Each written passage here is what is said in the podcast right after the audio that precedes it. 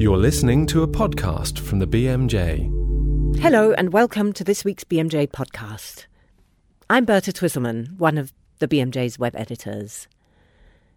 This week, the editor of BMJ.com, David Payne, will be talking to health policy and ethics analyst Emily Friedman about healthcare in Cambodia. But before that, I'm joined by Richard Hurley with this week's news. Hello, Rich. Hello, Birte. What have you got for us this week?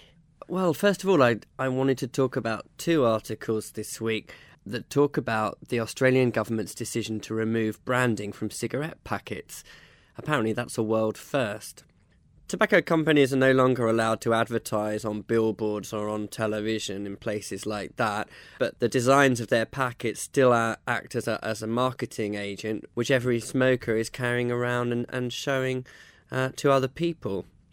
So, by stopping tobacco companies using packets as uh, marketing agents, the government hopes to um, reduce the number of smokers. So, exactly what are they going to do? The rule will come into effect mid 2012 and uh, it'll ban industry logos and brand imagery from the packets, as well as uh, colours and promotional text other than the product name in a standard colour, position, typeface, and size on the packet. Mm-hmm. The Australian government's also said that it's going to crack down on internet advertising of tobacco and invest in more anti smoking advertising campaigns. Right, and what has been the reaction to this?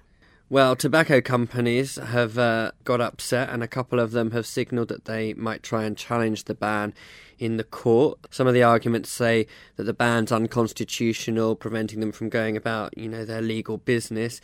And um, also, they've mentioned um, arguments around seizure of trademarks. But public health experts must be absolutely ecstatic. Yes, I think that's right.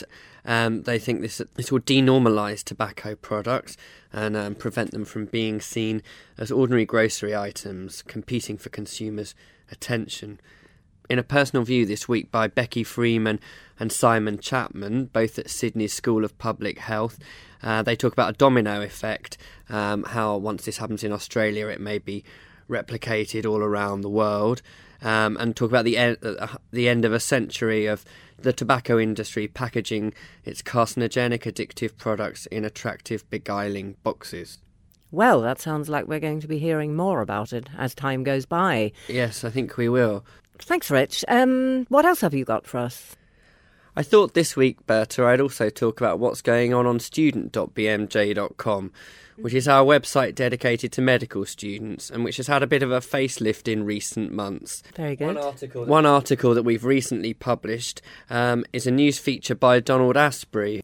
He's written an article about the uh, traffic light scheme for labelling food, which has got stuck on its way through the European Parliament. So, this is the system we see nationwide in the UK in supermarkets. Yes, uh, some manufacturers and supermarkets in the UK have adopted this scheme, um, and so yeah, I'm sure we're all used to seeing the red, amber, and green colours on food to show high, medium, and low levels of sugar, fat, or salt, for example. So, what's caused the hold up in the Parliament? Well, the uh, the systems failed to get past the Environment Committee in the European Parliament, and one of the criticisms from a German member is that uh, the system is misleading for consumers. Uh, for example, um, oil or uh, butter or margarine would have red labels for their fat levels, um, and that suggests to consumers that perhaps they should never eat them. But in fact, if you never ate foods that had red labels, if you never ate oil, butter, or margarine, you would be having uh, an, an imbalanced diet. All right, so that sounds like another story we will be hearing more about. Yes, the traffic light system is going to be voted on again in the European Parliament later this year, so no doubt we'll be back in the news then. Well, thanks, Rich. That's all the news for this week. Now, David Payne talks to Emily Friedman about healthcare in Cambodia. Emily Friedman is an independent writer, lecturer, and health policy and ethics analyst based in Chicago. Now, Emily was due to be a speaker at the BMJ's International Forum on Quality and Safety in Healthcare, but the grounding of planes by the Icelandic volcano meant she wasn't able to attend. Instead, I caught up with her by phone. One subject that Emily talks passionately about is Cambodia, a country with a difficult past that is now rebuilding its healthcare system to try and meet some of the particular needs of its population. Emily started by telling me a bit about its history. You had a country, still a kingdom, still largely rural, still focused on the growing of rice, high rates of illiteracy, poor health status, and several urban centers, but basically a, a ruling elite, uh, a royal family, and a great many poor people. Not an unusual description of a third world country. Cambodia's problem, as one writer said, however, has always been its location. Cambodia's disaster began during the earlier years of the Vietnam War, when, in order to avoid American bombing, North Vietnamese troops moved into Cambodia and simply crossed the border. The US wasn't happy to leave the Viet Cong in the neighbouring country, but the then ruler of Cambodia, Prince Sihanouk, didn't have the military resources to prevent the incursion and so tacitly allowed it to continue. In 1969, President Nixon secretly launched Operation Breakfast, a concerted bombing campaign, illegal by both American and international law. Over the next four years, 540,000 tons of bombs were dropped on Cambodia. And the bombing became very heavy. The Vietnamese, who are not stupid, moved further into Cambodia, and the bombing followed them. By the time the American Congress stopped the bombing in 1973, half of Cambodia had been carpet bombed. Estimates of how many people died range from 250,000 to 1 million. But the infrastructure of the country in the eastern and southern parts of the country was pretty much flattened, and that included hospitals, clinics, entire villages, and a great many human beings. The devastation brought internal strife and civil war erupted. The winning faction came from the north of the country. It was called the Khmer Rouge, Khmer from the indigenous ethnic population, Rouge for red or communist, and it was led by Pol Pot. And they wanted to create a peasant's paradise, I understand, didn't they, with no ruling elite, and they and they and they uh, went. Yes, uh, he, it, it, was basic sort of uh, extreme radical Maoism. Mm. Uh, but he had sort of a twist on it. Uh, the Vietnamese, when they tried to do the same thing, sent people to re-education camps. Pol Pot, who was the leader of the Khmer Rouge, uh, had a simpler idea, and that was simply to kill everybody. Mm. If you wore glasses, if you spoke French or English, in many cases, if you were literate, if you showed any evidence of being anything other than a rice growing peasant, your chances of survival were very slim. And that included doctors? Uh, doctors were focused on, actually. There was a real desire to get rid of any form of Western medicine. There were only 13 hospitals left at the time, anyway, in the entire country. Most of them were abandoned. Uh, physicians were killed, nurses were killed, uh, Buddhist monks who served an important role for spiritual healing. There were 30,000 Buddhist monks when the KR took over. 3,000 survived. Mm. So it was wholesale slaughter of the educated classes, such as they were. Yes. Now that period, thankfully, has now passed. But, but what has its legacy been? Could you talk a little bit about that?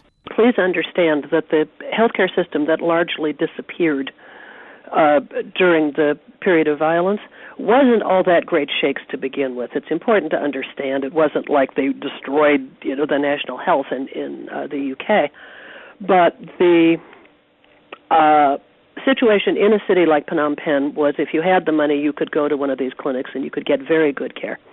Maternal and child health is clearly the biggest problem. Mm. Uh, the maternal mortality rate, uh, the last figure I saw, I think it's down a little bit now.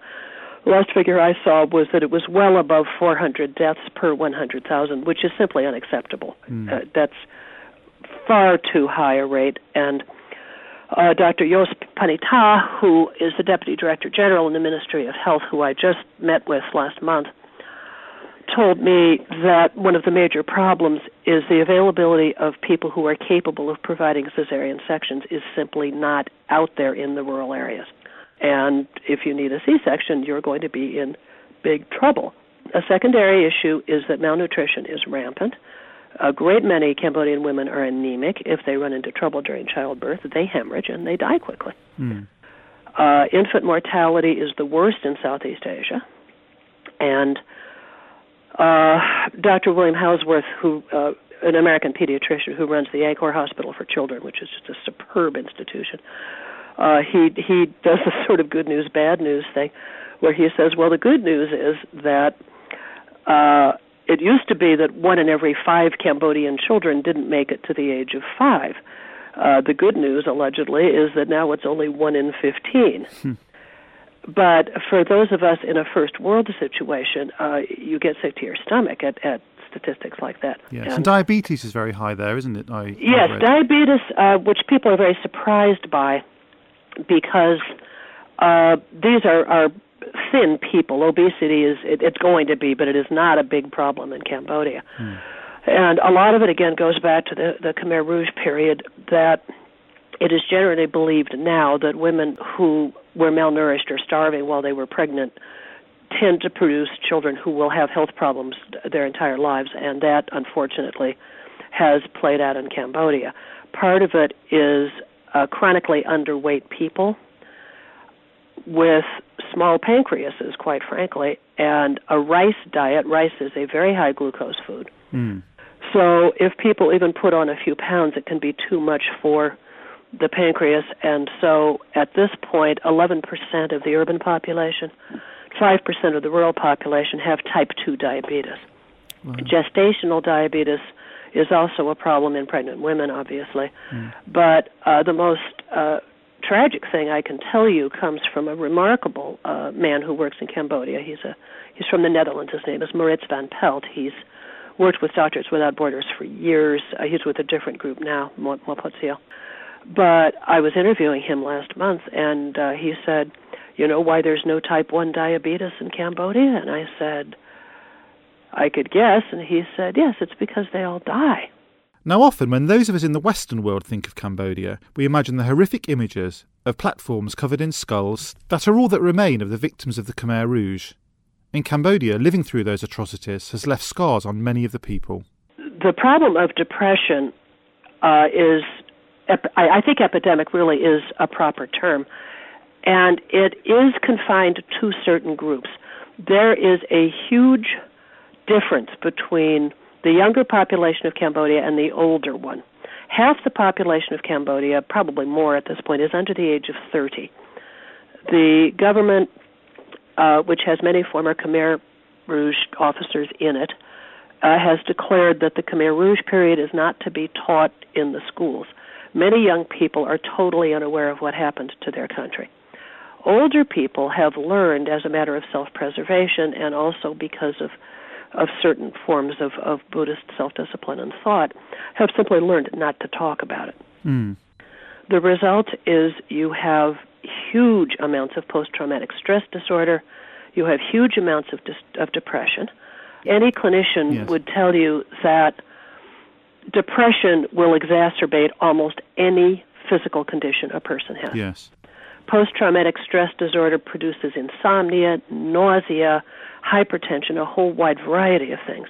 And the suppression of it, the keeping it inside, the bottling mm. it up, only makes it worse. And every single practitioner I have spoken to has cited depression and trauma, both in Cambodia and in the United States, where several hundred thousand Cambodians live, yes. most of them refugees, many of them heavily traumatized, and still unwilling to seek help. One lesson that Emily says is important in Cambodia, and anywhere else where NGOs and aid agencies are delivering help, is to make sure that it's tailored for the country. It's extremely important in any setting, whether it's in Chicago or in Phnom Penh, is the solution that we come up with actually has to be applicable to the situation. I know that sounds really dumb, but for example, most forms of insulin have to be refrigerated. Mm. That's not going to work out real well in a country where nobody has refrigerators. No.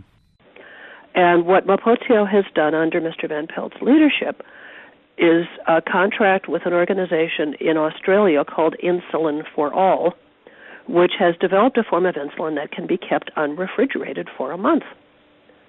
And if you look at the more successful programs, these are programs that don't go by what the NGO thinks the priorities should be or what a pharmaceutical company thinks it might be able to sell, but by what the actual need is. And Cambodia is a living, breathing example of the utter necessity for knowing what the need is on the ground and coming up with appropriate solutions. Now, Emily, you've said before that despite the massive difference in starting points, not to mention investment, technology, expertise between the Cambodian American healthcare systems, that there is actually similarities in the difficulties they face. Well, I think if you look at the issues that have been identified to me by people working in Cambodian healthcare, one of the things I was struck by is the number of parallels. For example, uh, although all Cambodian physicians currently being trained in Cambodia are trained as primary care physicians, most of them immediately start specializing. One might specialize in OB, one might specialize in infectious disease, uh, one might go on to, to hone certain surgical skills. And as a result, uh, there's an insufficiency of primary care physicians still practicing general medicine absolutely the same problem in the United States. Uh, we've been trying to address it for years. There are many provisions in the new health reform law trying to get at it. Uh, the second problem that Cambodia is facing, which is uh, eminently true in the United States, is people want to practice in the cities. They don't want to practice in rural areas, and all the usual reasons that are true in both countries uh, small towns, lack of possibilities of professional advancement, uh, lack of a collegial environment. The reasons are the same in both countries. Yes. And, and you believe the US can actually learn from Cambodia? I think that many of these lessons are applicable to my own country, but I also will tell you in all honesty that I despair of uh, most American policy wonks or others uh, paying much attention to these lessons.